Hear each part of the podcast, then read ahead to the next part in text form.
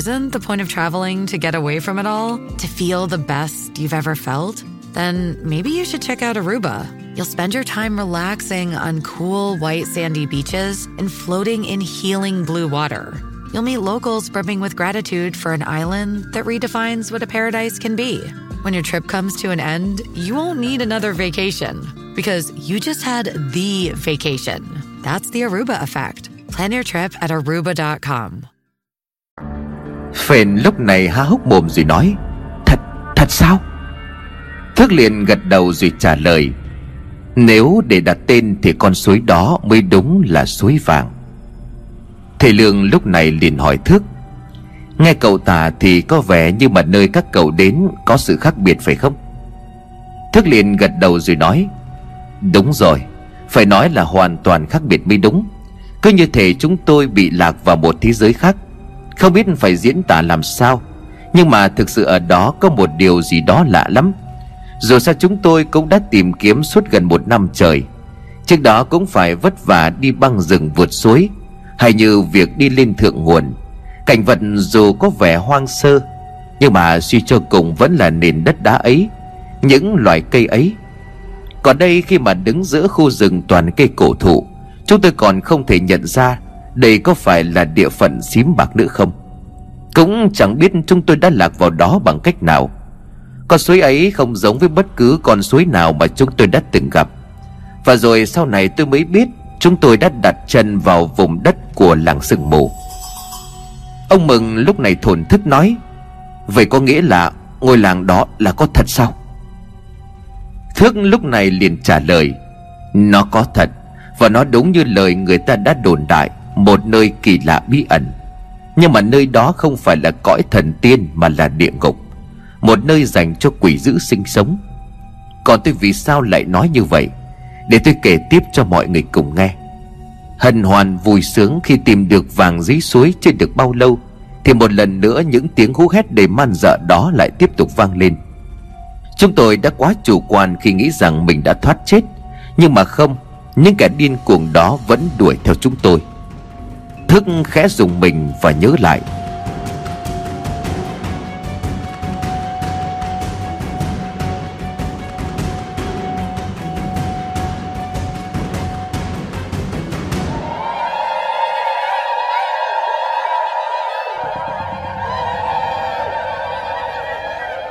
Lại là tiếng hú ấy. Mọi người, đừng tìm vàng nữa, chạy đi. Cốc may vừa đúng lúc ấy Khuông tỉnh dậy. Thấy mình đang ngồi dựa vào một tảng đá. Khuông vẫn chưa hoàn hồn, Vẫn còn ngơ ngác nhìn xung quanh. Thì thức liền lao tới, Dựng khuông dậy thức liền nói, Tỉnh dậy rồi à? Chúng ta phải chạy trốn cậu tự đi được chứ. Khuông gật đầu mặc dù vẫn chưa hiểu rõ sự tình, Hoặc có thể do quá hoảng loạn, Mà trong phút chốc Khuông quên mất những gì đã xảy ra lúc trước. Nhìn vào khuôn mặt của ai đó đều thất thần. Cộng thêm những tiếng hú hét mỗi lúc một gần, Khuông cũng nhào dậy cắm đầu chạy. Nhóm của thức chạy nhưng lại không biết phải chạy đi đâu, Dù sao địa hình ở nơi đây đối với họ hoàn toàn xa lạ. Một người liền hỏi Thước, Chạy đi đâu bây giờ? Hay là chạy men theo con suối này, Biết đâu lại tìm ra đường? Thước liền đáp, Không được, Trước mắt chúng ta phải thoát được bọn chúng trước đã. Cũng chưa biết con suối này dẫn đi đâu, Chỉ bằng chúng ta chạy vào trong rừng. Như vậy sẽ dễ ẩn nấp. Đám người kia cũng khó khăn trong việc tìm kiếm chúng ta hơn. Để khi thoát được bọn chúng, Ta sẽ tìm cách ra khỏi đây. Nghe có lý, Tất cả đồng ý rồi chuyển hướng chạy vào trong rừng. Trong lúc chạy, Thức chỉ mong sao sẽ nhìn thấy những ký hiệu, Những mảnh vải đánh dấu đường đi Mà mấy ngày trước mọi người đã đề phòng để lại. Nhưng mà không, Chẳng có một ký hiệu nào cả. Mọi nơi mà Thức đi qua đều hoàn toàn xa lạ luẩn quần mãi ở trong rừng Cũng đã không nghe thấy tiếng hú đuổi theo từ lâu. Ai ai cũng mệt lử Bởi cả ngày hôm nay chỉ có chạy và chạy Đói, khát. Xung quanh bốn bề đều là cây rừng bụi rậm. Cả nhóm dừng lại nghỉ mệt khi không thể đi được nữa. Ngồi bệt xuống đất khuông lúc này nhớ lại toàn bộ sự việc. Nhìn thước nhìn những người khác Khuông vò đầu bứt tai những tưởng khung thấy dằn vặt, Thấy đau đớn vì cái chết của Bường Nhưng mà không, Câu đầu tiên mà Khuông hỏi lại là, Vậy rồi cái chỗ vàng chúng ta tìm được đâu? Không ai đem theo sao? Thức lúc này liền gắt, Giờ này mà cậu còn nghĩ được tiết vàng sao? Lúc đó nếu không nhờ may mắn Thì tất cả chúng ta đã chết rồi, Nhất là cậu đó. Cậu sợ đến mức bất tỉnh không cử động được. Nếu mà chúng tôi không vác cậu chạy đi, Thì e là cậu đã đi gặp thằng Bường gì đó. Vậy mà cậu chỉ nhớ đến vàng mà thôi. Dứt lời thức móc trong túi ra những viên vàng lúc uống nước tại con suối tầm trưa Vứt trước mặt của khuôn thức nói, Đây, vàng của cậu đây, Còn muốn nữa thì cậu có thể quay lại con suối khi cậu mở mắt tỉnh dậy. Ở đó có rất nhiều vàng, Nhưng mà vàng làm gì khi mà đã có người phải chết? Tại sao? Tại sao khi tôi nói cậu lại không nghe, hả? Quá giận dữ, Thức lao lại túm lấy cổ áo của khuôn Muốn ăn thua đủ, Nhưng những người khác đã kịp thời ngăn lại. Khuông cúi mặt có lẽ Khuông cũng có chút hối hận, Nhưng rồi Khuông phá lên cười rồi nói, Bây giờ chỉ cần tôi đưa mọi người an toàn rời khỏi đây là được phải không? Thức liền cao mày nói, Cậu nói dễ nghe quá nhỉ. Cậu có biết chúng ta đang ở đâu không? Có biết những kẻ muốn giết chúng ta là ai không? Ra khỏi đây, Cậu định đi ra khỏi đây bằng cách nào? Khuông mỉm cười rồi nói, Đúng Đúng là tôi đã không nghe lời của cậu khi muốn quay về. Dù bường đã chết Nhưng mà cậu quên. Tôi vẫn còn có lá bùa của ông nội tôi cho hay sao? Ông từng nói là khi tính mạng gặp nguy hiểm, Lá bùa sẽ giúp chúng ta. Ngoài ra, ông tôi còn là một thầy bùa nổi tiếng. Lá bùa này không chỉ là bùa hộ mạng. Khi đi vào trong rừng sâu, Tôi cũng đã suy tính đến việc lạc đường. Thế nên lá bùa tôi đeo như là một sự liên kết với ông nội tôi. Chúng ta sẽ mở lá bùa và đi theo hướng quay về. Dù sao, đây cũng là cứu cánh duy nhất trong lúc này. Thức cùng với những người khác trong lúc tuyệt vọng thì Khuông lại gieo cho họ một sự hy vọng. Nhưng hy vọng ấy cũng chính bị Khuông dập tắt Khi mà Khuông cho tay vào trong áo, Định lấy lá bùa ra mà Khuông quên mất một điều. Đêm qua trước khi đi ngủ cũng như mọi lần Khuông đã tháo lá bùa treo ở giữa lều. Và sáng nay lúc tỉnh dậy Khuông chưa kịp đeo lại nó. Sự việc Bường mất tích rồi đến khi phát hiện ra xác của Bường, Lá bùa vẫn được đeo ở trong lều. Khuông đổ mồ hôi lạnh sờ soạng khắp người nhiều lần Nhưng sự thật vẫn không thay đổi. Lá bùa không có ở đây. Thức quỷ xuống Thức không còn sức để trách móc Khuông nữa Bởi suy cho cùng khi mà quyết định đi tìm vàng Thức đã chấp nhận mạo hiểm mạng sống của mình. Thức nói trong sợ hãi Hết rồi Lá bùa đã cháy cùng với cây lều rồi. Không thức ăn, không nước uống, không đồ dùng Rồi chúng ta sẽ chết mà thôi. Đúng lúc đó thì một người trong nhóm nói vang lên. Mọi người ơi, mau lại đây, nhanh nhanh lên. Thức gượng dậy đi về phía người cùng nhóm vừa cất tiếng gọi. Thức cùng khuôn tới nơi Thì trước mặt của họ là một ngôi nhà sàn bằng gỗ nằm ở giữa rừng. Người vừa gọi khẽ nói, Tôi đã kiểm tra rồi, đó là nhà bỏ hoang, không có người ở. Ít nhất thì đêm nay chúng ta cũng có chỗ ngủ an toàn.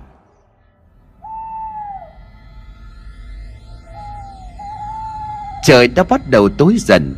Nhìn ngôi nhà sàn với những mảnh gỗ đã mục nát, Dây rừng quấn quanh phủ kín khắp nơi. Cả nhóm cùng trèo lên. Vừa bước thức vừa ngó nghiêng nhìn chăm chú. Nỗi sợ hãi khi bị truy đuổi, Cùng với cái chết kinh dị của Bường Vẫn chưa ngừng ám ảnh thước suốt cả ngày hôm nay.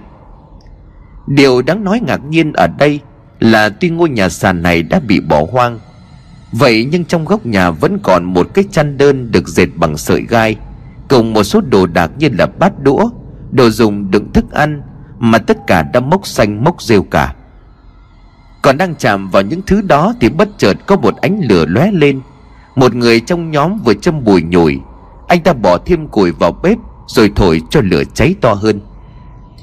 Khi lửa đã cháy, Người này vừa cười vừa nói, Tôi thấy trong góc nhà có củi với đá lửa, Không hy vọng gì hơn bởi nơi này đã bị bỏ hoang khá lâu cho dù là đồ ăn cũng chẳng thể ăn được. Cố gắng ngủ lên một chút, Đợi trời sáng cùng nhau nghĩ cách.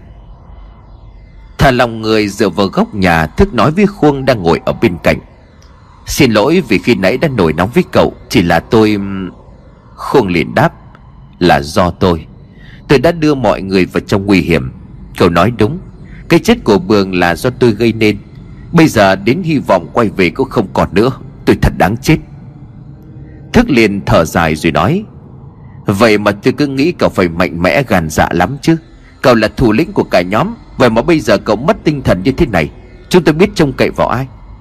Không có lá bùa thì chúng ta phải tự tìm đường thoát khỏi đây. Không thể chết dễ dàng như vậy được đâu. Những người trong nhóm cũng động viên Khuông, Giúp cho Khuông bình tĩnh trở lại. Họ quyết định sáng mai sẽ tìm đường quay trở về. Khẽ kéo cái chăn đầy bụi, bốc mùi ẩm thấp đắp ngang người. Vô tình thức chạm phải một vật gì đó ở dưới sàn nhà. Lúc này mọi người đang ngủ say. Đưa vật vừa chạm vào lên ngắm nhìn. Đó là một sợi dây chuyền bằng bạc khá mạnh Thức không hiểu tại sao sợi dây chuyền lại nằm ở đây. Không nghĩ nhiều nữa, Bởi đã có quá nhiều chuyện vừa xảy ra mà chưa có lời giải đáp. Thức đeo sợi dây chuyền bạc vào trong cổ rồi ngủ thiếp đi. Trước khi ngủ, thức ngửi tiếp một mùi hương dễ chịu, Có lẽ là mùi của hoa rừng. Thức không biết nữa, Cứ như vậy thức chìm vào giấc ngủ sâu. Màn đêm buông xuống, Sự tĩnh lặng của khu rừng bị phá vỡ. Khi mà xung quanh nhà sàn, Những ánh đuốc sáng rực đang bổ vây, Lấy những kẻ khốn khổ đang nằm ngủ ở bên trong.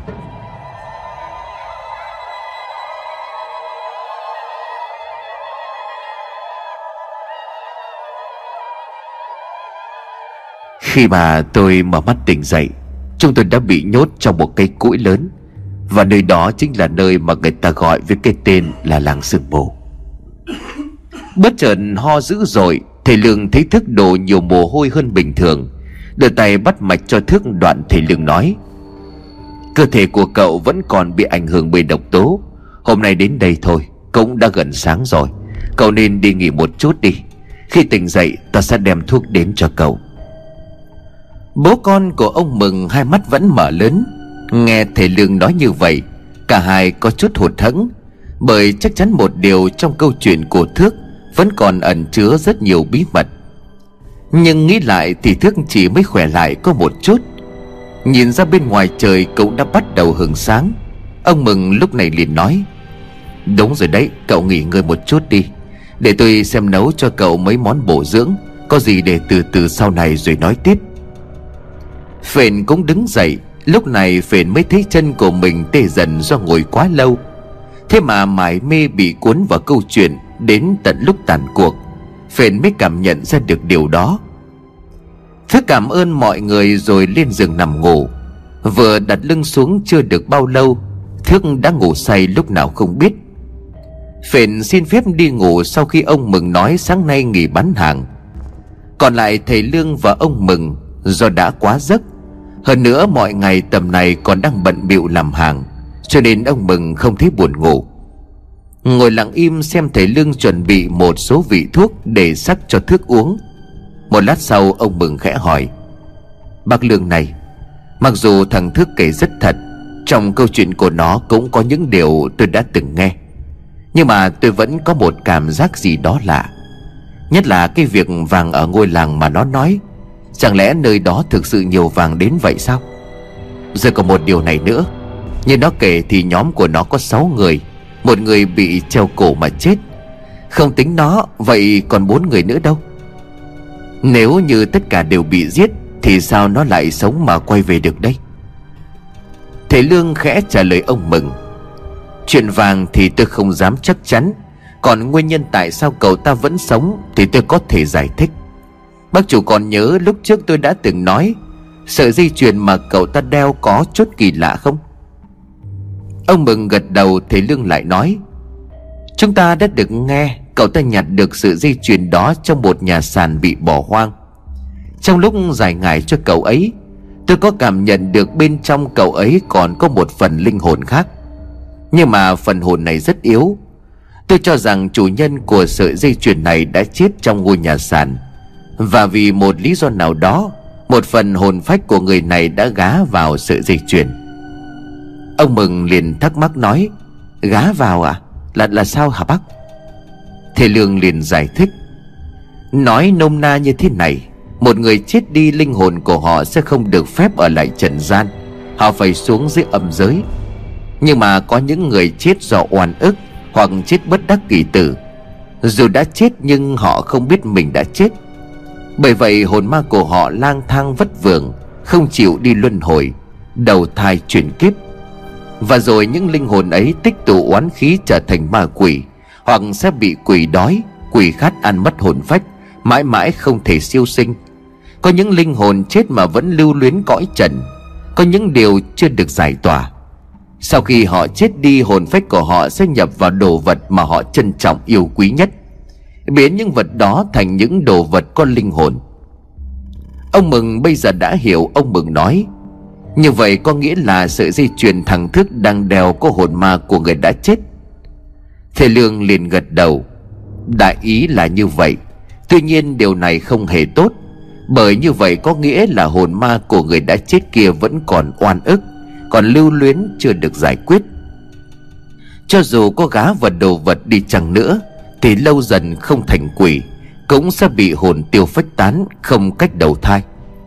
Tôi cũng đã đoán ra được một phần lý do, Nhưng xem ra muốn giúp cũng khó khăn vô cùng. Ông Mừng lúc này liền hỏi, Ý của bác là bác muốn giúp hồn ma kia có thể siêu thoát?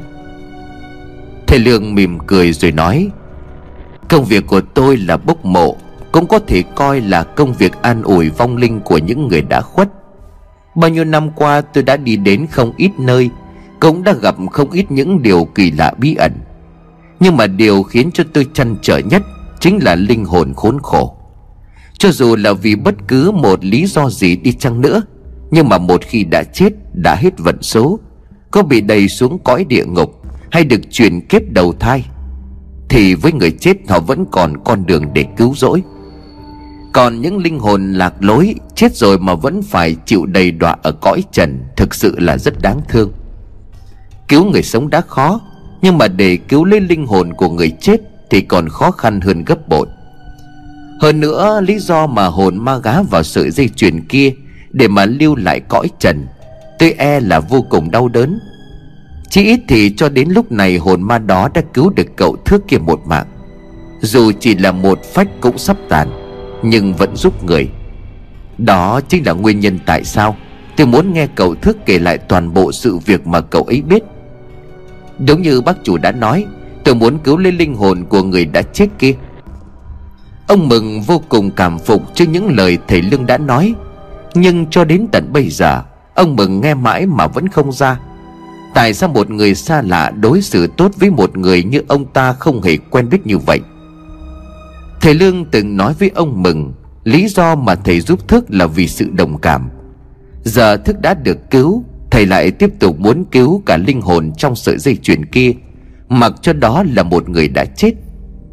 Ông Mừng nói trong cảm kích Sống đến gần này tuổi rồi tôi mới gặp được một người tốt như bác, Thật đáng để cho người khác ngưỡng mộ. Thầy Lương khẽ cười rồi nói, Vậy sao? Tôi cũng không được như bác đâu. Có những thứ nếu biết, chắc bác chủ sẽ không còn nói như vậy. À Có một cái chuyện này tôi muốn nói với bác chủ, Là chuyện có liên quan đến cậu nhà. Ông Mừng sốt sắng hỏi À liên quan đến thằng Phền sao? Là chuyện gì vậy bác? Bác cứ nói đi à. Thầy Lương khét trình lại độ lửa Bằng cách bỏ một vài thanh củi ra ngoài. Xong thầy Lương nói, Cậu nhà đang bị bỏ bùa yêu đấy. Ông Mừng nghe xong mà tá hỏa. Ông lắp bắp hỏi lại một lần nữa Chậm rãi từng từ. Bác bác nói sao à? Thằng phể nhà tôi bị, bị bỏ bùa yêu à? Thầy Lương gật đầu khẳng định Đúng là như vậy. Điều này tôi đã ngờ ngợ từ mấy ngày hôm trước Nhưng mà chưa chắc chắn. Nhưng mà đến hôm nay thì tôi có thể quả quyết được như vậy. Cậu phiền đã bị bỏ bùa yêu. Bùa này ấn định khoảng thời gian từ 3 giờ sáng sẽ phát huy tác dụng. Nhưng mà đêm nay cậu phền thức trắng, Chỉ là vừa mới đi ngủ. Trong gian nhà củi lúc ấy mắt của cậu phền có chút long lên màu đỏ. Trong mắt hẹp lại chuyển sang sắc vàng. Đó là dấu hiệu của người bị bỏ bùa. Còn nữa mấy ngày trước tôi có để ý. Cứ đến trưa thì cậu nhà lại đi đâu đó. Hôm nào việc quán xá bận rộn chưa được đi, Thì cậu nhà bứt rất khó chịu. Chị e là đã có người ngầm bỏ bùa cậu nhà. Siêu thuốc đã bắt đầu sôi, Thầy Lương đẩy cửa lò lại. Nhìn ông Mừng mặt mũi tái nhợt, Thầy Lương đứng dậy rồi nói, Nếu bác vẫn còn chưa tin Thì đi theo tôi. Bùa này có tác dụng cho đến sáng. Đại loại là đến khi người bị bỏ bùa thức dậy. Giờ cậu nhà đang ngủ, tôi sẽ chỉ cho bác xem một vài dấu hiệu khác để cho bác biết Đó là bùa yêu. Ông Mừng vội đứng dậy rồi đi trước dẫn đường cho thầy Lương. Vào trong buồng ngủ của bố con ông. Lúc này phền đang ngủ say, Nhưng vừa bước vào trong cửa, Ông Mừng đang nghe thấy tiếng rên rỉ. Khầm đúng hơn là tiếng nói mơ của con trai ông, Mặc dù rất nhỏ và khó nghe. Lúc này đã là khoảng 4 giờ sáng. Bước vào trong buồng, Thầy Lương ra hiệu cho ông Mừng im lặng, Không phát ra tiếng động. Nằm ở trên giường, Phền vẫn khẽ nói những từ gì đó ra miệng. Phải ghé sát tai lại ông Mừng Mới nghe thấy cậu con trai quý tử của mình Đang nói mơ điều gì. À Hiên xinh quá Đẹp quá. Hi À Hiên ơi. Chưa dừng lại ở đó Thầy Lương khẽ lật tấm chăn mà Phền đang đắp. Ông Mừng giật nảy cả mình khi mà trước mắt của ông Ở bên trong mặc dù Phền đã ngủ nhưng hai bàn tay vẫn không ngừng mân mê cái của nợ Đang ngóc lên ngồn ngộn một đống kia Ông Mừng liền chửi Tiền sư cái thằng mất dậy này. Định đánh cho phiền tỉnh ngủ Nhưng thầy Lương đã ngăn lại. Thầy Lương liền nói, Đây không phải là lỗi của cậu nhà Bác chủ cứ bình tĩnh. Đi ra ngoài tôi sẽ nói tiếp. Ông Mừng nhăn mặt nhăn mũi, Ông thở hắt ra một hơi rõ dài, Rồi vùng vằng bước ra khỏi buồng. Ra đến ngoài thì ông mừng hỏi thầy Lương, Thầy ơi, bị bỏ bùa yêu có nguy hiểm không hả thầy? Tôi nghe nói là nếu bị bỏ bùa yêu, Sau này sẽ trở nên điên dại. Thầy có cách nào xin cứu nó với? Thầy Lương lúc này liền trả lời, Bùa yêu cũng có nhiều loại. Có loại bùa yêu mà khi bỏ bùa đối phương, Người bỏ bùa còn đánh cược cả mạng sống của mình vào đó. Nhưng chỉ cần cậu nhà chưa làm gì đi quá giới hạn, thì vẫn có thể giải được. Rót nước mà tay của ông mừng vẫn không ngừng run rẩy. Nét mặt hoang mang, ông mừng liền nói, chuyện quá giới hạn lại là chuyện gì vậy bác? Không phải chứ, nghe nó nói thì đó là tên của đàn ông mà. Thầy lương lúc này liền đáp, chính vì thế cho nên tôi mới phải đau đầu suy nghĩ. Người ta đồn đại quả thật không sai. Nước sơn la ma hòa bình. Nhắc đến ma quỷ bùa ngải thì nơi đây thực sự nguy hiểm. Ngay trong thị trấn nhỏ này, Cũng có những người biết làm bùa. Không chỉ vậy, còn có một tên bệnh hoạn. Ông Mừng liền ngơ ngác nói Nói như vậy có nghĩa thầy nghi ngờ Người ở gần đây bỏ bùa con trai của tôi. Thầy Lương mỉm cười rồi đáp, Không phải là nghi ngờ Mà là tôi chắc chắn. Biểu hiện có chút bất thường của cậu nhà Chỉ xảy ra trong khoảng 4 ngày trở lại đây. Trước đó tôi đến đây thì không thấy có gì cả. Mà trong những ngày qua cậu phền không có đi đâu xa, Quanh đi quanh lại trong vòng thị trấn này. Nếu bảo bị người ở nơi khác bỏ bùa e là hơi khiên cưỡng. Nhưng mà theo những gì tôi nhận xét thấy, Người bỏ bùa cậu nhà không phải là thầy mo hay là thầy bùa cao tay. Người này chỉ biết một chút về bùa ngài mà thôi. Nói sao để cho bác chủ dễ hiểu bây giờ nhỉ? À tôi lấy một ví dụ về nghề thuốc đi. Những thầy thuốc giỏi có thể chữa được bệnh hiểm nghèo. Còn những ông lang vườn chỉ chữa được bệnh cảm xoàng Đau bụng, ốm vặt chẳng hạn. Thế nên là bác chủ đừng quá lo lắng Tôi theo dõi và cũng đã có dự liệu cả rồi. Ông Mừng nghe thấy vậy thì mừng quính, Ông liền khúm núm rồi vội vàng nói Dạ nếu được thì bác cứu nó với. Con dại cái mang, Mong bác ra tay giúp đỡ bố con tôi. Tôi thì chỉ có một mình nó là thằng con trai duy nhất thôi. Mà bây giờ thế này thì tôi chết rồi. Nó còn phải sinh con đẻ cái nối dõi tông đường nữa chứ. Thầy Lương khẽ cười rồi nói, Bác chủ đừng có nói mấy cái lời khách sáo như vậy. Những ngày ngày qua tôi và cậu thức ở lại đây, Bác chủ đã tiếp đãi rất là chu đáo.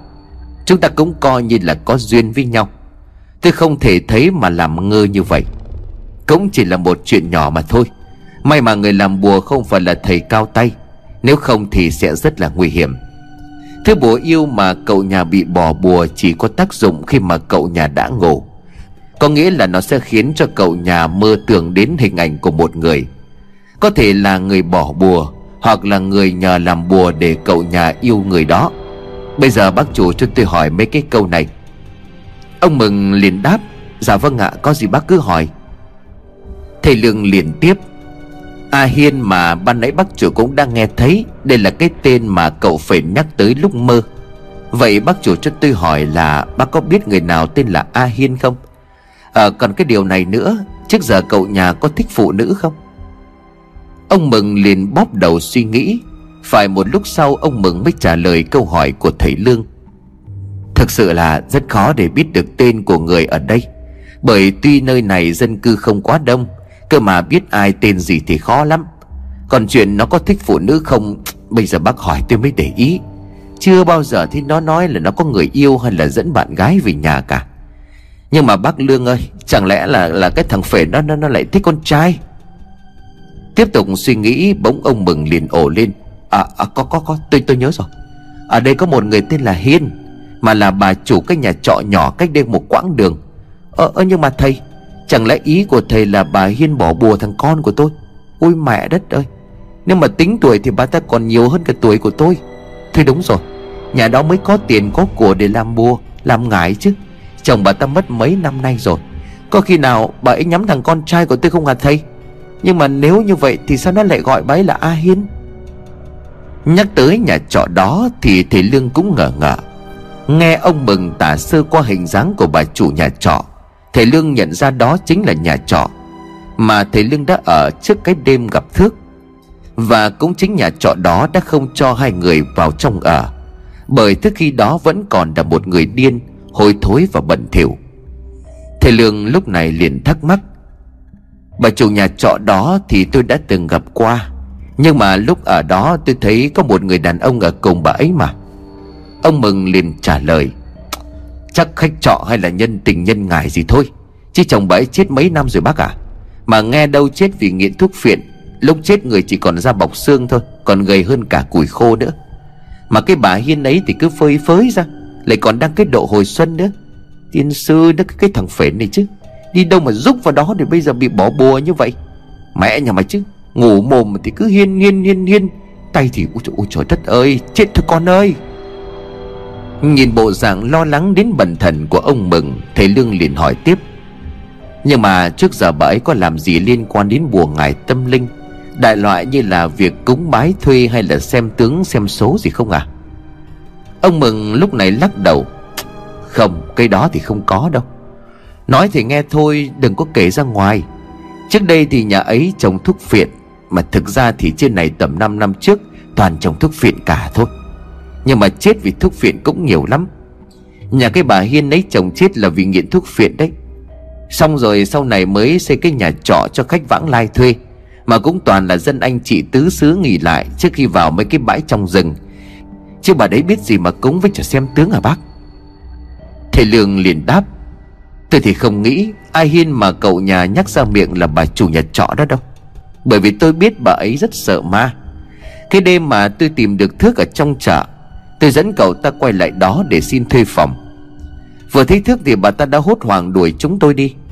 Cũng là người ở đây cho nên chắc chắn bà ấy đã từng nghe câu chuyện của thước cho nên sợ hãi. Một người sợ ma sợ bùa ngải như vậy thì sao dám bỏ bùa người khác? Có điều này eh, tôi đang suy nghĩ đến, bác chủ nghe tôi hỏi nhé. Ông Mừng gật đầu chờ đợi Thầy Lương liền hỏi. Lần trước cái hôm mà cậu phền bày ra cái trò dùng máu chó, Đeo dây tỏi với ý định trừ ma À là bác chủ bày cách cho cậu nhà hay là ai? Ông Mừng vội xua tay, Ông liền đáp ơi không không phải tôi. Tôi không biết gì cả cả Thì bỗng dưng hôm đó nó đi đâu cả buổi sáng. Xong là đến tối nó mới bà bàn với tôi cái chuyện là nhìn thấy thầy hành hạ thằng Thước. Nửa đêm nó chuẩn bị máu chó với lại dây tỏi bảo tôi đeo vào cổ, Rồi rình mò cái gian nhà củi. Tôi còn chẳng biết nó chuẩn bị mấy cái thứ đó ở đâu nữa cơ mà. Thầy Lương im lặng suy nghĩ. Một lát sau thầy Lương liền nói, Nếu mà không phải có người chỉ dẫn, Thì cậu nhà không thể biết mà chuẩn bị những thứ đó. Không phải việc đặt máu chó là vô chủ định đâu. Chẳng qua tôi đơn giản không phải là yêu tà ma quỷ gì, Cho nên máu chó nó không có tác dụng. Mà trong bịch máu chó mà cậu nhà hất vào người của tôi đêm ấy Cũng có một chút linh lực, Không hẳn chỉ là máu chó bình thường. Thế cho nên là người bày cách cho cậu phền. Phải là người có biết chút đỉnh về bùa phép trừ ma. À, Tôi đồ rằng chính người này đã bỏ bùa lên cậu phền. Giờ thế này khi mà cậu nhà tỉnh dậy Bác chủ lựa lựa nói khéo một chút thôi Để cậu nhà có thể nói ra cái chỗ đã bày cách trừ ma cho cậu ấy. Nhưng mà khi hỏi tuyệt đối là đừng có nhắc đến việc cậu nhà bị bỏ bùa. Ông Mừng vâng dạ rồi đáp à, Sau đó thế nào nữa bác cứ dặn dò đi. Thầy Lương liền nói tiếp khi biết được người bày cách cho cậu nhà rồi Bác chủ lặng lặng tìm hiểu xem người đó là ai. Ở đâu? Phải tìm hiểu càng nhanh càng tốt. Trưa nay không để cho cậu ra khỏi nhà nữa. Làm được mấy chuyện tôi dặn Thì tôi sẽ có cách để đối phó. Ông Mừng lúc này hỏi Nhưng mà làm sao để ngăn nó không ra khỏi nhà bây giờ thưa bác? Nhưng mà cấm nó tôi, tôi, tôi sợ là bị bùa làm cho nó phát điên thì chết. Thầy Lương mỉm cười rồi nói Bác đừng có lo cái chuyện đó. Cái chuyện này đơn giản nhưng mà Bỏ thuốc mê nó cũng lại là cái nghề của tôi rồi.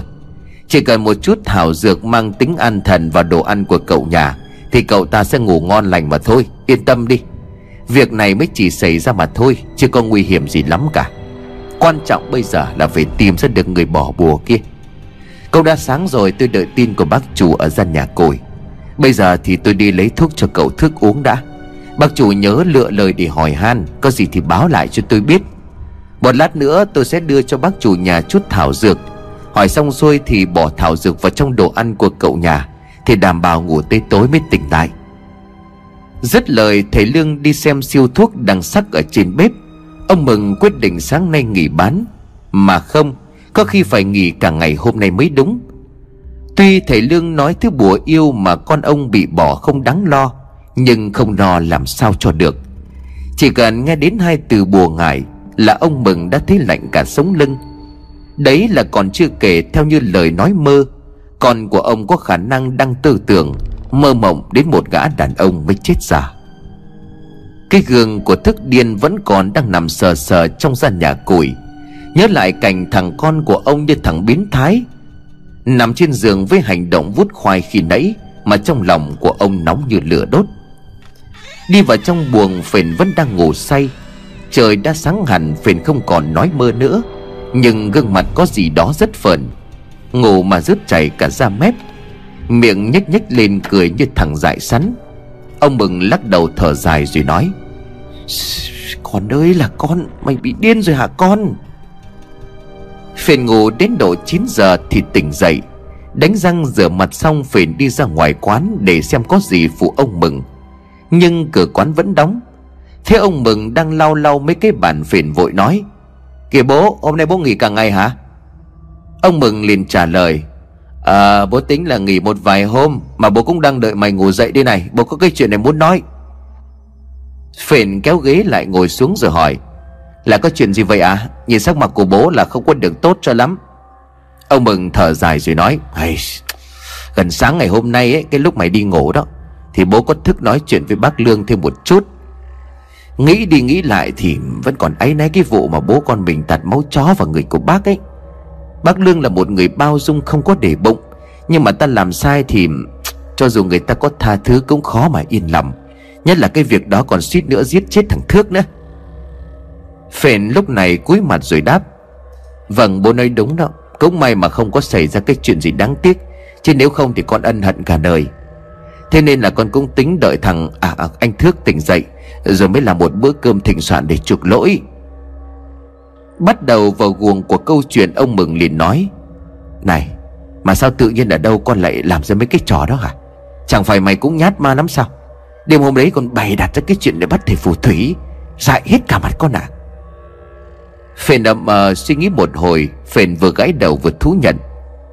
Thực ra thì mấy cái đó cũng không phải là do con nghĩ ra đâu. Là có người chỉ cho con. Bảo con chỉ cần làm như vậy thì ma quỷ sẽ sợ mà biến mất. Lâu ấy cũng vì lo cho bố, Thì bố cứ nghe theo lời của bác lưng răm rắp Con sợ đến lúc nào đó bác ấy cũng lại hại chúng ta, Cho nên là con cũng chẳng có suy nghĩ gì mà làm theo. Ông Mừng lúc này dò hỏi, Nghe theo người khác trời đất đây, Ai lại xui dại con làm mấy cái trò đó? Có chết không chứ? Bố lại tưởng là là là do mày nghĩ ra, Cho nên là cứ áy náy xin lỗi bác lương mãi. Phền lúc này thở dài. Là con nghe theo một thằng bạn, Cái thằng Đông ấy, bố có lạ gì nó nữa. Đông nó dẫn con đến nhà một bà thầy bói. Sau khi kể lại những gì mà con nhìn thấy cho bà thầy bói nghe, Thì bà ấy nói là cái người đàn ông người nhờ nhà mình là bác Lương ấy, Bị ma nhập cho nên có những cái hành động kỳ quái. Con hỏi cái cách trừ ma thì bà ta kêu là dùng máu chó tạt vào người bị quỷ nhập lúc nửa đêm Là sẽ diệt được con quỷ đó. Con xin lỗi vì cái tính hấp tấp nóng nảy. Ông mình lườn ngơ ngác hỏi, Thầy bói, Ở của mình có thầy bói nào đâu mà mà bố không biết. Bố nhớ là chỉ có hai ông thầy cúng thôi, Chuyên lo ma chay cúng kiến Cúng xem cả bói toán thôi mà, Chứ chứ làm gì có cái bà thầy nào. Phền lúc này liền giải thích À con quên, con không có nói. Cái bà thầy bói này cũng mới chuyển về đây khoảng 2 tuần thôi mà, Là họ hàng với thằng Đông. Thế cho nên là khi nói bà ấy có thể giúp con mới tìm đến chứ. Còn trước giờ con có châm bói lúc nào đâu. Ai rẻ bác Lương đâu có phải là ma quỷ gì? Ông Mừng lúc này hấp tấp nói, Thế nhà bà ta ở đâu hả con? Phền nhìn ông Mừng có chút nghi ngại rồi hỏi, Không phải là bố định hỏi nhà rồi tìm đến chửi người ta đấy chứ? Thôi, cho con xin đi. Dù sao thì chuyện cũng qua rồi.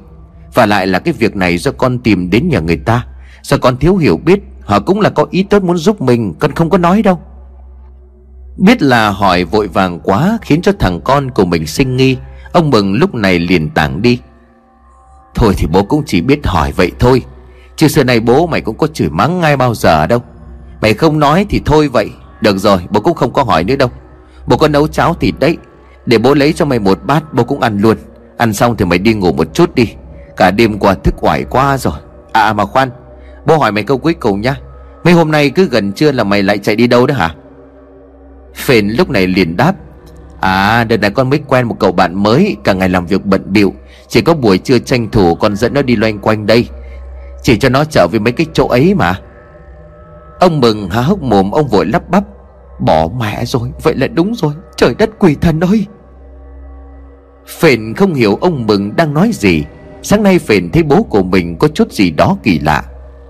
Nhưng thôi kệ Không đúng lúc đang đói. Sẽ lại gặp ngay nồi cháo thịt thơm phức mùi hành khô. Phê định đi ra múc thì ông mừng liền xua tay. Được được rồi, cứ ngồi yên đó để bố lấy cho. Bây giờ còn khỏe phải hầu mày. Sau này già yếu mày còn hầu lại bố mày chứ. Mà mày thì hầu với hạ gì nữa đây? Ông mừng khẽ lầm bầm ở trong miệng. Cháo được múc ra hai bát, Phền một bát, Ông mừng một bát. Vừa ăn xong, hai bố con của ông vừa hàn huyên mấy vấn đề có liên quan chuyện của thức đêm qua. Phền lúc này liền hỏi, Mà sao cháu có vị gì đó lạ lạ đó bố? Bố cho thêm nguyên liệu gì hay sao mà con ăn không giống như cháu thịt bình thường bố nấu cả? Ông mừng hơi chột dạ ông hỏi, Sao thế không ngon à? Phền lắc đầu đáp À không, ngon thì vẫn ngon, Chỉ là thoang thoảng mùi thuốc bắc thì phải. Ông mừng cười cười, Ông cố nghĩ ra một cách giải thích, ông nói À ờ đúng đúng rồi. Bố có cho thêm một chút thảo dược là vị thuốc bổ ấy. Thôi, ăn hết đi. Phền không hỏi gì nữa, Nhưng lần đầu tiên Phền nghe nấu cháo mà lại cho thêm vị thuốc. Cũng chẳng ảnh hưởng gì ăn xong bắt cháo, Cũng là lúc Phền thấy mắt của mình díu lại. Mặc dù Phền chỉ mới vừa ngủ dậy mà thôi, Lại thêm phía đối diện Ông Mừng cứ giả bộ đưa tay lên miệng ngáp ngáp, Rồi vươn vai, Khiến cho cơn buồn ngủ của Phền lại đến càng nhanh hơn nữa. Phền lúc này liền nói Sao sao tự nhiên con buồn ngủ quá bố ạ? Quái nhỉ? Vừa mới ngủ dậy xong mà. Ông Mừng liền ngáp ngắn ngáp dài rồi nói À bố mày cũng thế Chắc là do thức đêm cho nên nó vậy thôi. Thôi. Mày buồn ngủ thì đi ngủ lại đi Để đó bố dọn cho Xong rồi bố cũng ngủ luôn đây. Không chịu được nữa Phền lảo đảo bước vào trong buồng. Vừa đặt lưng cái là ngủ mê man Ông Mừng đứng ở ngoài cửa nhìn thằng con ngáy khò khò, Ông liền suýt xoa. Ghê thật đó, Chỉ có một chút thảo dược mà bác Lương nó đang ngủ như chết. Này mà có đứa nào nó dùng đi ăn trộm, Chắc là nó vét sạch cả nhà cũng không ai biết gì quá. Con ơi, mày vẫn còn non và xanh lắm. Mày tính giấu bố mày chỗ của bà thầy bói kia. Nhưng mà mày lỡ nói ra tên của thằng bạn mày dẫn về gặp bà ấy rồi. Thằng Đông con nhà ông Chiêm chứ gì. Lần này bố sẽ cứu mày. Chứ để mày đi yêu cái thằng Hiên kia thì cột mặt tật chết mất. Đã có thông tin về bà thầy bói suối dại con của ông bảy trò bắt ma. Nhớ lại lời của thầy Lương căn dặn, Phải xác định người bỏ bùa càng sớm càng tốt. Ông mừng ra khỏi nhà để đi tìm Đông. Tất nhiên chẳng khó khăn gì khi mà chỉ cần bỏ ra một chút tiền, Cộng thêm một câu chuyện cần nhờ vả tâm linh. Thằng Đông nhiệt tình dẫn đường cho ông Mừng. Còn tận tình chỉ tận cổng nhà bà thầy bói Có tên là bà Hồng. Nhưng ông Mừng không vào. Sau khi biết nhà của bà Hồng thầy bói, Ông Mừng tức tốc quay trở lại để báo cáo với thầy Lương. Chạy xong vào trong gian nhà củi Lúc này thầy Lương và Thương đang ăn cháo. Ông Mừng thở như bò vừa thở vừa nói, bà Lương bà Lương, Tôi tìm thấy rồi. Thầy Lương đặt bát cháo xuống Nhường ghế rót nước cho ông Mừng, Thầy Lương liền hỏi, Nhanh vậy sao? Thì rốt cuộc người đó ở đâu? Ông Mừng tu một hơi cạn sạch cốc nước rồi từ tốn đáp, Là một bà thầy bói, ở xa mới chuyển về đây? Chính bà ấy đã bày cách dùng máu chó trừ ma cho cái thằng phến Thầy Lương liền hỏi tiếp, Là phụ nữ sao? Vậy mà tôi cứ nghĩ đó là một người đàn ông chứ. Bác chủ có biết thêm thông tin gì nữa không? Ông Mừng liền lắc đầu rồi nói, Tôi chỉ biết có như vậy thôi. Vậy là cái thằng A Hiên kia đã nhờ bà thầy bói này bỏ bùa con của tôi đúng không bác Lương? Mà còn nữa, Thằng Phiền nó cũng nhận mấy ngày nay, Buổi cho nó rời khỏi nhà là để đi chơi với thằng bạn mới. Tôi cuống quá rồi bác Lương ơi, Bác bác phải giúp tôi cái chuyện này. Xách tay nải lên, thầy Lương nói với Thước, Ăn xong bát cháo, cậu nhớ uống hết thuốc này. Cứ nghỉ ngơi lại cho nó khỏe sức. Tôi đi với bác chủ nhà một lát rồi sẽ về. Đừng cố gắng bắt ép tâm trí Phải nhớ lại những ký ức đau khổ. Khi về tôi sẽ nói chuyện với cậu sau. Ông Mừng lúc này liền hỏi, Đi đi đâu vậy bác? Thầy Lương mỉm cười rồi nói, Còn đi đâu được nữa? Đi giải bùa cho cậu nhà chứ còn đi đâu. Chẳng lẽ bác chủ lại muốn Đêm nào cậu nhà cũng mơ mơ mộng mộng, Tư tưởng đến một gã đàn ông Rồi làm những trò quái đàn đó hay sao? Ông Mừng đứng dậy luôn, Ông Mừng cười rồi nói, ấy, tôi sao lại muốn vậy được chứ? Ý tôi là không cần chuẩn bị gì mà đến đó luôn, Sao à Thầy Lương liền đáp, Không có sao, Người này không phải là thầy bùa cao tay. Hơn nữa tôi cũng có một chút nghi vấn. Cứ đến đó tôi sẽ tự có dự liệu. Chuyện này chắc chắn có khúc mắc gì ở đây. Trên đường đi, ông Mừng liền hỏi thầy Lương, Bây giờ chúng ta đến thẳng nhà bà ta hả bác? Thầy Lương gật đầu. Tất nhiên rồi. Nếu đã hành nghề thầy bói Thì chúng ta cứ lấy danh nghĩa là người đến xem bói mà vào mà thôi. Ông Mừng liền hỏi, Bác định sẽ làm gì?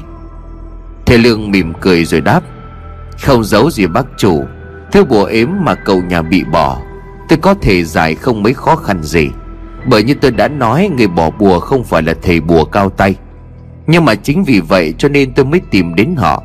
Bởi nếu như mà tôi giải bùa, Cậu phền sẽ không sao, Nhưng mà người ềm bùa chắc chắn sẽ gặp vấn đề Khi bùa ềm bị phá giải. Đây không phải là cách làm của tôi. Kể đến đó nói chuyện phải trái.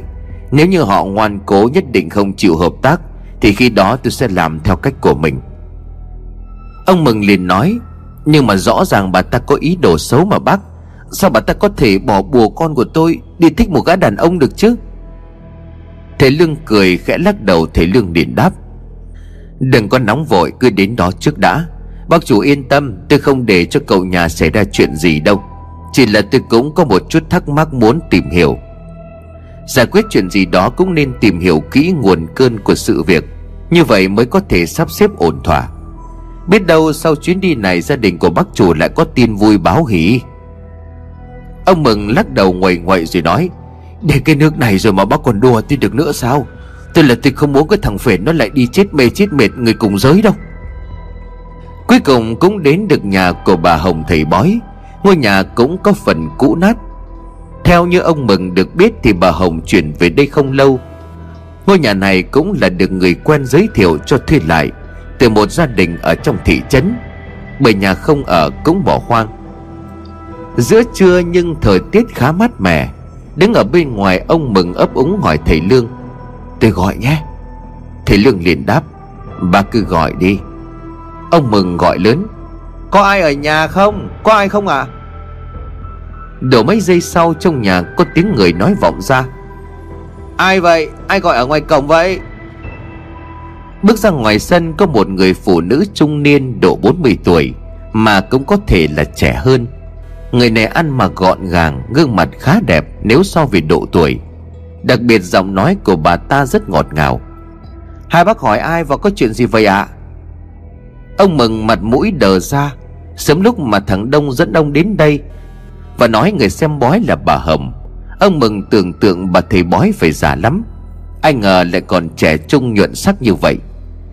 Nhìn bà Hồng, ông mừng như là bị hút hồn, Thầy Lương vội phải cất lời. Cho hỏi cô đây có phải là thầy bói Hồng không ạ? À? Người phụ nữ khẽ gật đầu rồi nói Dạ đúng ạ à, Chẳng hay là hai bác tìm tôi có việc gì. Nếu là xem bói thì mời hai bác đầu giờ chiều quay lại Bây giờ tôi còn phải cơm nước.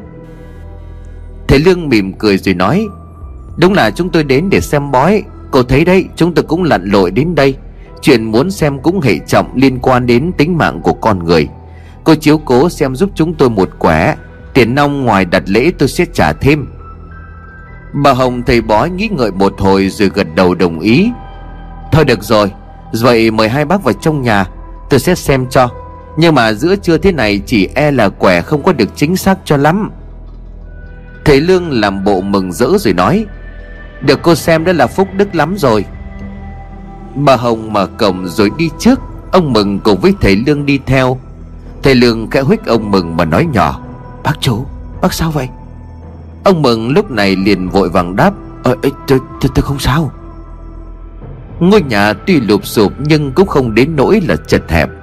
Không ngạc nhiên khi bà Hồng dành hẳn một gian Để làm nơi bày biện đồ thờ Để tăng thêm phần ma mị. Những tấm mảnh ngũ sắc được bố trí xung quanh gian nhà. Chưa kể đến là những chiếc hũ sành Những đồ vật có hình thù khá là kỳ lạ. Bà Hồng nói hai người ngồi trên phản để chờ đợi. Còn bà ta đi chuẩn bị lát sau sẽ quay lại. Ông Mừng nhìn xung quanh một lượt thì khẽ dùng mình, Bởi mùi nhang đang tỏa xa Cộng thêm với khung cảnh ở trong nhà khiến cho ông lạnh gáy. Nhất là khi con của ông nhiều khả năng Đã bị bà thầy bói này bỏ bùa. Thầy Lương thì không biểu lộ cảm xúc, Thầy chăm chú lắng nghe điều gì đó. Bỗng ông Mừng quay người lại phía sau, Ngồi xích lại thầy Lương rồi hỏi nhỏ. Bác Lương, Bà có cảm thấy có ai đó đang nhìn lén chúng ta không? Thầy Lương chỉ đáp lại một cách gọn lòn Bác chủ cứ bình tĩnh, đừng có sợ. Với lúc đó thì bà Hồng đi vào. Lúc này bà ta đã thay một bộ y phục khác, Nhìn khá là lạ mắt. Nhất là phần đầu của bà ta còn đội một chiếc khăn đen Che kín cả khuôn mặt. Chỉ để lộ ra một đôi mắt. Ngồi xuống đối diện với thầy Lương và ông Mừng, Bà Hồng liền hỏi, Vậy hai người muốn tôi xem về chuyện gì? Thầy Lương liền trả lời, Tôi đến đây để xin giải bùa cho một người, Chẳng hay cô có giúp được không? Bà Hồng liền hỏi, Vậy ai trong hai người bị bỏ bùa, Có thể nói rõ tình trạng cho tôi nghe được không? Ông Mừng lúc này không còn nhịn được nữa, Ông Mừng liền nói còn hỏi nữa sao? Chính bà à chính cô là người đã bỏ bùa con trai của tôi, Khiến cho nó cứ đêm đến lại gọi tên một người đàn ông nào đó. Nó nó còn làm những cái điều quái đản nữa. Tại sao Tại sao cô lại làm như vậy? Nói mau đi, Thằng A Hiên đó là ai? Bà Hồng thoáng giật mình, Nhưng bà ta chối bày chối biến. Nếu hai người đến đây không phải vì mục đích xem bói Thì mời về cho. Thì không biết hai người đang nói cái gì cả. Thầy Lương đưa tay ra hiệu cho ông Mừng ngồi xuống. Bình tĩnh lại, thầy Lương liền nói, Y phục mà cô đang mặc là y phục của người trà. Có một vài thứ đồ được bày biện trong nhà này, cũng có xuất xứ từ người cha chắc có lẽ cô đang học được một chút ít bùa phép của họ. Nhưng mà chúng tôi đến đây với thiện chí. Chuyện tình cảm yêu đương phải xuất phát từ hai người, không thể khiên cưỡng, dùng bùa phép thư ếm để mà định đoạt đó là làm lại ý của trời. Trái với lại quy luật của tự nhiên, để làm được bùa mà cô ếm lên người của cậu thanh niên kia, với tôi mà nói không có gì khó khăn cả. Nhưng mà nếu tôi làm như vậy, Con gái của cô sẽ gặp nguy hiểm. Bởi thứ bùa này dùng máu của cô bé đó để luyện thành. Mong cô suy nghĩ cho thật kỹ. Sử dụng bùa ngải thao túng suy nghĩ tâm trí của người khác Cũng là hại chính mình. Còn mấy chục ngày nữa trước khi bùa ngấm vào máu của cậu ta, Cô nên nghe lời của tôi giải bùa cho cậu ấy. Ông mừng ngớ người không hiểu sao thầy Lương đang nói gì. Bởi theo như lời con trai của ông nói trong lúc ngủ mơ, Thì phền gọi tên của một gã đàn ông. Vậy mà tại sao bây giờ thầy Lương lại nói Đó là con gái của bà thầy bói? Ông Mừng còn đang choáng váng đầu óc Vì không biết đâu mới là sự thật. Thì bà Hồng khẽ bỏ khăn đội đầu. Bà ta nhìn thầy Lương rồi cúi dạp đầu, Miệng van xin nói, Cao nhân, xin tha tội. Tôi có mắt như mù mà đã làm chuyện thất lễ thật rồi. Tôi xin nghe theo lời của ông, Nhưng mà xin nghe tôi nói đôi lời. Tôi làm như vậy không hề có ý hại tới cậu ấy. Chỉ là tôi muốn con gái của tôi đạt được tâm nguyện cuối cùng của nó trước khi chết. Bà Hồng vừa nói vừa khóc nhìn rất đáng thương. Thầy Lương đang định hỏi thêm vài câu Thì bất ngờ từ sau tấm liếp Một người khác liền lao ra. Người này cũng mặc bộ quần áo kín mít từ đầu đến chân Chỉ để lộ ra một đôi mắt. Đó chính là con gái của bà Hồng. Cô gái với dáng người mảnh khảnh nhỏ nhắn ôm lấy mẹ Hướng đôi mắt ngấn lệ nhìn thầy Lương và ông Mừng. Cô gái nói trong thổn thức Đừng, đừng làm hại mẹ cháu Cháu, cháu xin hai người. Tuy đã mặc quần áo kín như bưng Nhưng cả thầy Lương lẫn ông Mừng đã nhìn thấy một điều kỳ lạ. Nếu không muốn nói là dị thường ở con gái của bà Hồng. Ông Mừng lùi cả người lại phía sau. Ông Mừng chỉ tay về cô bé rồi miệng ú ớ nói Cái, cái, cái gì thế này? Mặc dù đã cố tình mặc quần áo dài che kín Nhưng trong lúc hoảng hốt con gái của bà Hồng vẫn để lộ ra những khoảng ở vùng cổ tay cổ chân Và cả phần mặt. Cơ thể của cô gái nhỏ bé ấy tua tùa những sợi lông đen sì Dài mướt, rậm rạp mọc lộ ra bên ngoài. Thế ông mừng nhìn chăm chăm vào mình, Cô gái thu người lại, Kéo lớp quần áo xuống giấu đi điều kỳ dị của mình. Bà Hồng rất nước mắt nhìn cô con gái tội nghiệp, Bà tâm miếu máu nói, Không sao không sao đâu Họ không tới đây để hại mẹ. Sau khi để tất cả mọi người bình tĩnh lại, Nghe bà Hồng giải thích toàn bộ sự việc, Bà Hồng liền nói, Đến nước này tôi cũng không giấu hai người nữa. Tôi biết tôi sai, Nhưng thân làm mẹ tôi cũng chỉ mong hoàn thành nốt tâm nguyện cuối cùng của con gái mình. Hai người cũng thấy rồi đó, Nó không được bình thường như những cô gái khác. Mấy năm này mẹ con của tôi đã lang bạc khắp nơi chỉ vì khi người ta phát hiện ra điều này, Người ta đều xua đuổi mẹ con của tôi như là đuổi ma tà quỷ dữ. Cuối cùng đành phải phiêu giạt đến vùng đất này. Tôi cũng biết chút ít về bói toán, Cho nên mới bày ra việc xem bói. Tôi thật tâm là không muốn hại ai cả. Ông Mừng vẫn còn sợ hãi bởi khi nãy Nhìn thấy chút quái dị nơi con gái của bà Hồng. Ông Mừng lúc này liền nói, Cô nói không muốn hại ai. Vậy tại sao lại bỏ bùa con trai của tôi? Cô định khiến nó trở nên điên dại hay sao? Thầy Lương khẽ gật đầu nhẹ nhàng với ông Mừng. Bác đừng nóng, Hãy để cô ta giải thích đã. Bà Hồng lúc này lại tiếp tục nói. Thì cũng đã khổ tâm lắm rồi, Trước đây con gái của tôi nó không có như vậy. Nhưng mà ba năm trở lại đây nó mới thế.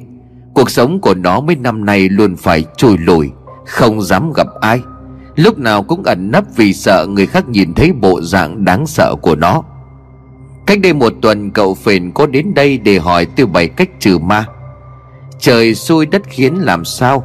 Con gái của tôi đứng nấp bên trong nhà nhìn thích cậu phền. Sau buổi gặp gỡ hôm ấy, Nó lại nảy sinh tình cảm với cậu phền. Nhưng mà đáng tội nhìn nó như thế kia, Thì sao có thể đường đường chính chính gặp được cậu ấy? Thương con gái mấy năm nay Tôi mới thấy nó vui vẻ, Thỉnh thoảng lại ngồi cười khúc khích một mình. Biết con gái của mình đã gặp người thương, Vậy nên lần sau khi mà cậu phền quay lại đây, Nói rõ sự việc cậu ấy đã nhầm lẫn. Không có ma quỷ nào cả, Cậu ấy đã trả tiền công nhưng mà tôi không có lấy. Tôi đã lén bỏ buộc cậu phền. Tôi muốn cậu phền sẽ yêu thương con gái của tôi, Cho nó những ngày tháng cuối cùng được vui vẻ. Ông Mừng lúc này liền nói, Chuyện này, Nhưng mà sao trong lúc ngủ nói mơ, Nó lại gọi tên của A Hiên Là tên của một gã đàn ông? Bà Hồng lúc này liền đáp, Hiên là tên con gái của tôi, Nhưng mà mỗi lần đi ra ngoài đi chơi với cậu phền Con gái của tôi đều mặc quần áo đàn ông, Mặt mũi cũng che kín. Nó tự xưng là A Hiên Để được qua lại với cậu phền tự nhiên hơn. Chứ nếu biết nó như thế này, Sẽ chẳng ai dám lại gần nó cả. Đúng như lời của bác đây đã nói, Thứ bùa mà tôi dùng cho cậu phền Chỉ có tác dụng khi cậu ấy ngủ. Trong mơ, Cậu ấy sẽ thấy một hình ảnh của A Hiên xinh đẹp. Lâu dần sẽ trở nên nhung nhớ, mong mỏi. Tôi tôi sẽ giải bùa cho cậu ấy. Nghe bà Hồng kể, ông Mừng cũng có chút mùi lòng Trước hoàn cảnh của hai mẹ con, Đặc biệt là cô bé tên Hiên. Con trẻ mà phải sống một cuộc sống buồn tủi đáng thương đến như vậy. Nhìn cô bé vẫn còn chưa hết sợ hãi. Đều biết là mấy năm qua, Chắc chắn cô bé ấy phải chịu mặc cảm vô cùng lớn. Nhưng ông Mừng cũng không thể nào chấp nhận được việc con trai của mình bị bỏ bùa. Bà Hồng lấy ra một lá bùa màu vàng cỡ ba ngón tay. Trên lá bùa có vẽ những ký tự gì đó màu đỏ như máu. Cuộn lá bùa lại, Bà Hồng bứt ba sợi tóc của Hiên, Dùng tóc buộc lá bùa, Đưa cho ông Mừng bà ta liền nói, Bác đem lá bùa này về đốt thành cho, Rồi dùng cho hòa vào trong nước cho cậu ấy uống là được. Ông Mừng vui vẻ nhận lá bùa rồi khẽ hỏi, Thật vậy chứ? Chỉ đơn giản vậy thôi sao? Bà Hồng liền gật đầu Uống xong cậu phền sẽ không còn nhớ Hay là mơ mộng tư tưởng gì đến con Hiền nữa. Băng cho tôi dập đầu xin lỗi. Ông Mừng vội vàng đỡ bà Hồng ngồi dậy. Từ sớm đến giờ, thầy Lương vẫn chưa nói gì nhiều. Nhìn cô bé Hiên, Lúc này thầy Lương mới hỏi, Cô bé này bị trúng lời nguyền của người cha phải không? Bà Hồng tái mặt, lạnh sống lưng. Bà ta run giọng rồi nói, Sao sao bác lại biết à? Thầy Lương vuốt một chòm dâu bạc. Thầy hừ một cái xong gật đầu rồi nói, Vậy là đúng rồi. Dựa vào cách ăn mặc Dựa vào một số đồ đạc được bày biện ở trong nhà, Cũng như là cái cách mà cô làm bùa yêu, Hay như những ký tự trên lá bùa mà cô vừa đưa cho bác mừng đây. Tôi đoán mẹ con của cô có liên quan đến người trả Cô bé Hiên không phải bị bệnh gì cả. Cô bé như vậy là do có người đã yểm lời nguyền những bùa phép dị thường, Những lời nguyền kỳ quái như này, Chỉ có người trà là thông thạo nhất. Tôi có thể giúp cô, Nhưng mà cô phải nói cho tôi nghe toàn bộ sự thật. Ông mừng vì quá lo lắng cho con trai Mà quên mất đi một điều. Ông đang đi cùng một thầy bùa, mà ông cũng chẳng biết phải gọi thầy Lương là thầy lang hay là thầy bùa, Hay là thầy bốc mộ nữa. Bởi cái gì thầy Lương cũng biết và cũng đều rất giỏi. Ông Mừng lúc này liền nói với bà Hồng, Bác Lương đây là một bậc cao nhân kỳ tài, Có có gì thì cô cứ kể ra đi, Biết đâu bác ấy lại có thể giúp được thì sao? Chẳng cần phải ông Mừng giới thiệu, Sau khi nghe lập luận của thầy Lương, Bà Hồng lập tức quỳ xuống, chắp tay vái sống thầy lương bà vái. Bà hồng liền cầu xin thầy lương, thầy ơi, nếu mà thầy biết được như vậy thì mẹ con tôi cắn rơm cắn cỏ tôi lạy thầy mong thầy hãy cứu con gái của tôi. Đúng là con hiên. Con hiên bị trúng lời nguyền của người cha. Mà người ếm lời nguyện lên con bé không ai khác chính là bố của nó cũng là chồng của tôi.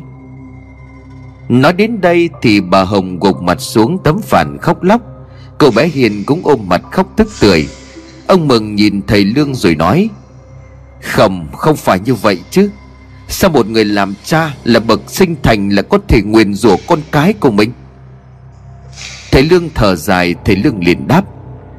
Tập tính của người cha không giống với bất cứ ai. Họ thâm hiểm luôn làm những chuyện kỳ quái. Thế nên ở Việt Nam, Có một nơi sống ngày sát Thường xuyên tiếp xúc gặp gỡ với người cha Trong buôn bán làm ăn. Nhưng mà để gần gũi thân thiết với người trà Thì hầu như là không ai dám. Người trà độc địa ở điểm Trước khi yểm bùa hại một ai đó, Họ không để cho người bị yểm bùa phải chết ngay, Mà họ khiến cho người đó phải chịu đau đớn dằn vặt tận nhiều năm Rồi mới chết. Nhiều khi lời nguyền còn kéo dài cho đến tận đời sau. Như trường hợp của cô bé Hiên đây, Đó chính là một dạng chủ ếm nguyền rủa thâm hiểm. Lau đi nước mắt, bà hồng bắt đầu kể lại những chuyện xảy ra trong quá khứ của mình. Thầy nói đúng à nơi mà thầy vừa nói chính là nơi tôi sinh ra và lớn lên. Ở đó chúng tôi qua lại buôn bán với người trả trước khi nhận ra những gì mà thầy nhận xét về người trả thì tôi lại u mê, đem lòng yêu một người đàn ông người trả tuổi trẻ nông nổi, cho dù rất nhiều người khuyên can, nhưng tôi vẫn bỏ ngoài tai Và lấy ông ta để rồi bây giờ Con gái của tôi phải chịu sự đầy đọa. Ở với ông ấy tôi mới biết Ông ấy cũng là một kẻ đam mê bùa phép. Trong nhà ông ấy bí mật đào một cái hầm Dưới đó để đủ các loại hũ chứa những thứ đáng sợ Từ rắn độc, rết độc Hay cả những loài cây có độc. Ông ta đều bỏ vào trong từng hũ riêng. Những năm đầu sinh sống Ông ta rất tốt với tôi Bởi người cha rất coi trọng phụ nữ. Nhưng rồi nhiều năm về sau Ông ấy dần dần thay đổi. Thời gian ông ấy ở dưới hầm cứ như vậy tăng dần lên. Cho đến bà năm trước, Sau khi bỏ đi đâu đó gần một tháng, Ông ta quay về với một bộ dạng đáng sợ. Cả tuần không tắm rửa, Chỉ uống nước chứ không ăn cơm. Cho đến đêm ngày thứ 8 Trong khi hai mẹ con tôi đang ngủ, Ông ấy đánh thức tôi dậy giữa nửa đêm Và nói muốn quan hệ với con gái ruột của mình là con Yên. Chỉ ánh mắt của ông ta lúc đó như một kẻ điên rồ. Cứ thấy ông ta lao vào chỗ của con Hiên đang ngủ. Nhưng hai mẹ con của tôi chống cự Và để ông ta ngã ra nền đất. Có thể do nhiều ngày không ăn uống, Cho nên sau khi đập đầu xuống đất Thì ông ta bất tỉnh. Qua sợ hãi ngay trong đêm đó, Tôi và con Hiên đã thu dọn đồ đạc rồi bỏ đi. Những tháng đầu cuộc sống của hai mẹ con không mấy vất vả, Bởi khi đi tôi đem theo khá nhiều tiền. Nhưng rồi độ được nửa năm thì con Hiên phát bệnh, Người lúc nào cũng nổi mẩn ngứa, Chứ ở đâu cũng không khỏi. Cho đến khi không còn ngứa nữa Thì những nốt mần ngày trước đã bắt đầu mọc ra những sợi lông dài đen xì. Cứ vậy cứ vậy, Thời gian trôi qua, Lông mọc ngày càng dày hơn trước. Đến lúc đó tôi mới biết con gái của tôi đã bị chính bố của nó nguyền rủa. Ông tần đã hóa điên. Ông ta nguyền rủa con bé để mẹ con tôi không thể sống yên ổn. Phải quay về cái nơi đáng sợ ấy. Nhưng nếu tôi quay về, Thì thà rằng mẹ con của tôi chết đi còn hơn. Vì về đó con Hiên cũng sẽ phải chết. Ông Mừng nghiến răng đấm mạnh tay xuống phản, Ông Mừng chửi thề. Đồ khốn kiếp mà, Cái loại cầm thú không bằng bằng cả súc sinh. Sao nó lại dám làm thế với người thân máu mù của mình hả? Nhìn thấy Lương, ông Mừng khẽ hỏi, Bác Lương Bà có cách nào giúp cho mẹ con họ được không? Thầy Lương cau mày suy nghĩ, Biết về bùa phép của người trà, Nhưng để giải được lời nguyền thư ếm của họ Tuyệt nhiên không phải là chuyện đơn giản. Bởi chính sư phụ của thầy Lương Cũng đã từng nói với ông trong quá khứ, Khi ấy thầy Lương vẫn còn rất trẻ. Nếu gặp người trà, Đừng nên ăn uống hay mắc nợ họ thứ gì, Bởi tà thuật của người trà rất khó hóa giải. Ngay cả trong cổ độc kỳ thư, Cũng chỉ có một trang nói về bùa chú của người trà mà thôi. Thầy Lương trả lời ông Mừng. Cổ độc kỳ thư. Trong đó có lẽ có nói đến bùa ngải của người trà Tất cả các loại tà thuật, bùa ngải đều xuất phát từ một điểm gốc. Nếu biết được cách thức luyện ra bùa ngải, Từ đó sẽ tìm được cách để giải. Ông Mừng liền mừng rỡ nói Nói như vậy là bác biết cách hóa giải linh nguyên này phải không ạ? À? Thầy Lương lắc đầu mà nói, Đáng tiếc là trang sách mà sư phụ tôi nhắc đến, Nó được viết bằng tiếng Phạn. Mà khả năng của tôi lại chưa thể đọc hiểu hết nội dung của trang sách đó. Chuyện này có liên quan đến mạng người không thể bừa bãi. Phải làm sao đây? Trong lúc mà thầy Lương đang đau đầu vì chưa thể nghĩ ra cách Giúp được cho mẹ con của bà Hồng, Bởi bùa phép của người trà đối với thầy Lương Vẫn là một bí ẩn vô cùng lớn, Thì bất chợt bà Hồng lên tiếng nói, Thầy cho tôi hỏi tiếng phạn có phải là cổ ngữ của Ấn Độ không ạ? à?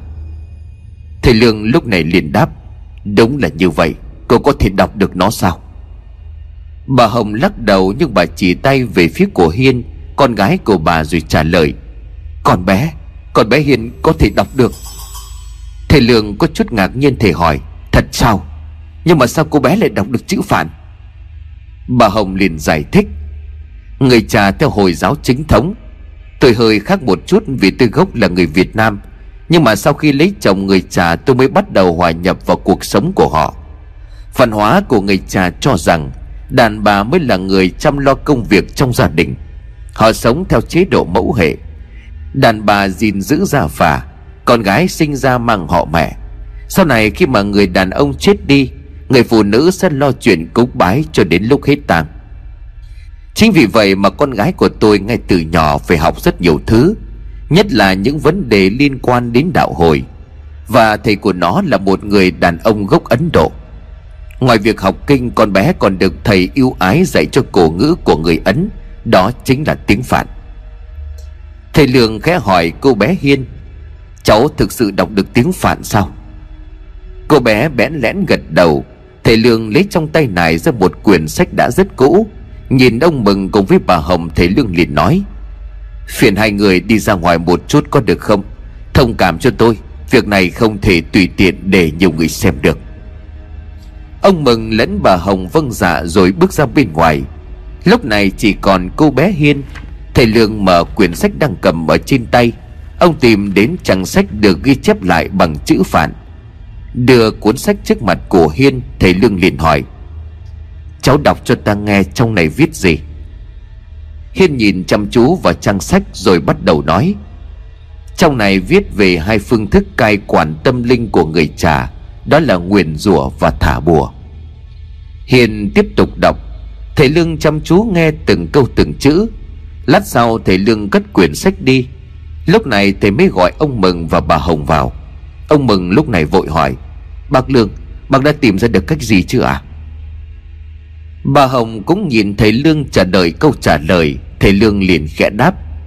Để hóa giải triệt đề lời nguyền E là tôi không làm được.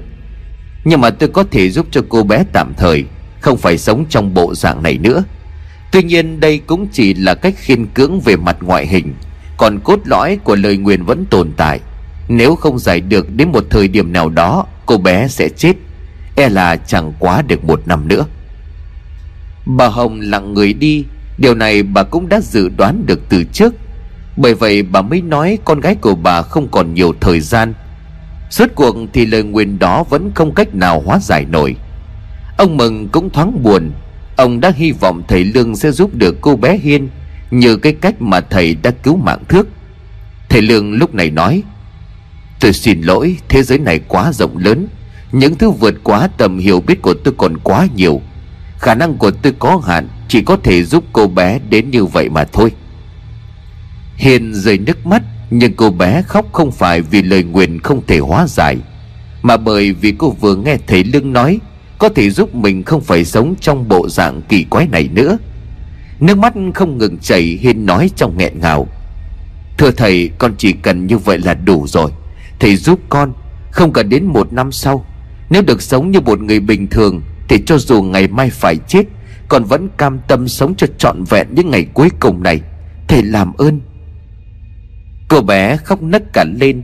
Chắc có lẽ ba năm qua, Hiền đã phải chịu đựng đau khổ đầy đọa quá lớn. Làm gì có ai có thể vui vẻ Khi bị xua đuổi như tà ma yêu quỷ.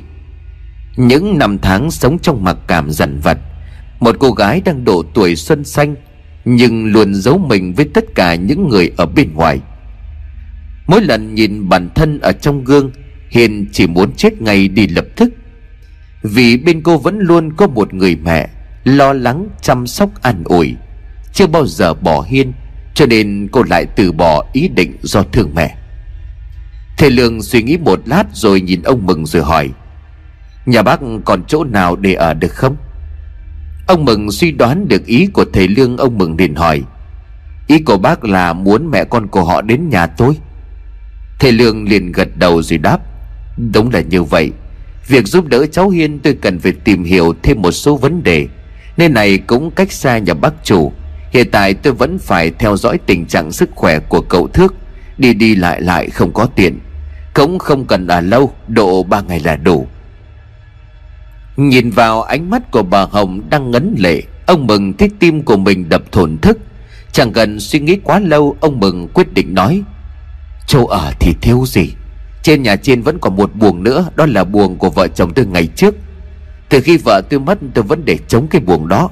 Hai mẹ con Hồng nếu mà thế không có phiền Thì tạm thời cứ đến đó để ở. Bà Hồng có chút ngập ngừng Bởi thân là phụ nữ. Tự nhiên chuyển đến nhà của một người đàn ông Mà bà mới chỉ quen chưa đầy hai tiếng đồng hồ. Quả thật rất là bất tiện. Thầy Lương lúc này mỉm cười rồi nói, Hai mẹ con đừng có lo, Cứ coi như là thuê phòng trọ. Chẳng giấu gì hiện tại, tôi cũng đang ở nhà của bác Mừng đây. Bác Mừng có mở một quán ăn, Khuôn viên nhà rất rộng rãi. Hơn nữa, việc này là vì cháu Hiên, Nên bỏ qua những mặc cảm thông thường. Nhìn cô con gái tội nghiệp, Bà Hồng chấp nhận, Khẽ cúi đầu cảm ơn ông Mừng, bà Hồng nói. Nếu vậy thì mong bác giúp đỡ cho mẹ con tôi những ngày tới. Bác đừng lo, Tiền nong chi phí thế nào tôi xin trả đủ, Đổi ơn bác.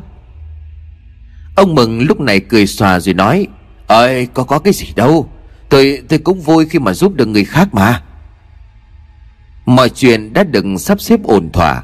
Cũng đến lúc thầy Lương và ông Mừng phải ra về. Chuyến đi tới nhà bà Hồng lần này không đơn giản như thầy Lương dự tính. Việc cô bé Hiên bị nguyền rủa thực sự khiến thầy Lương phải suy nghĩ Về những gì sư phụ của ông đã dặn dò trước kia. Có một chút gì đó tiếc nuối trong lòng của thầy Lương khi ông không thể tìm ra cách hóa giải căn nguyên gốc rễ của lời nguyền.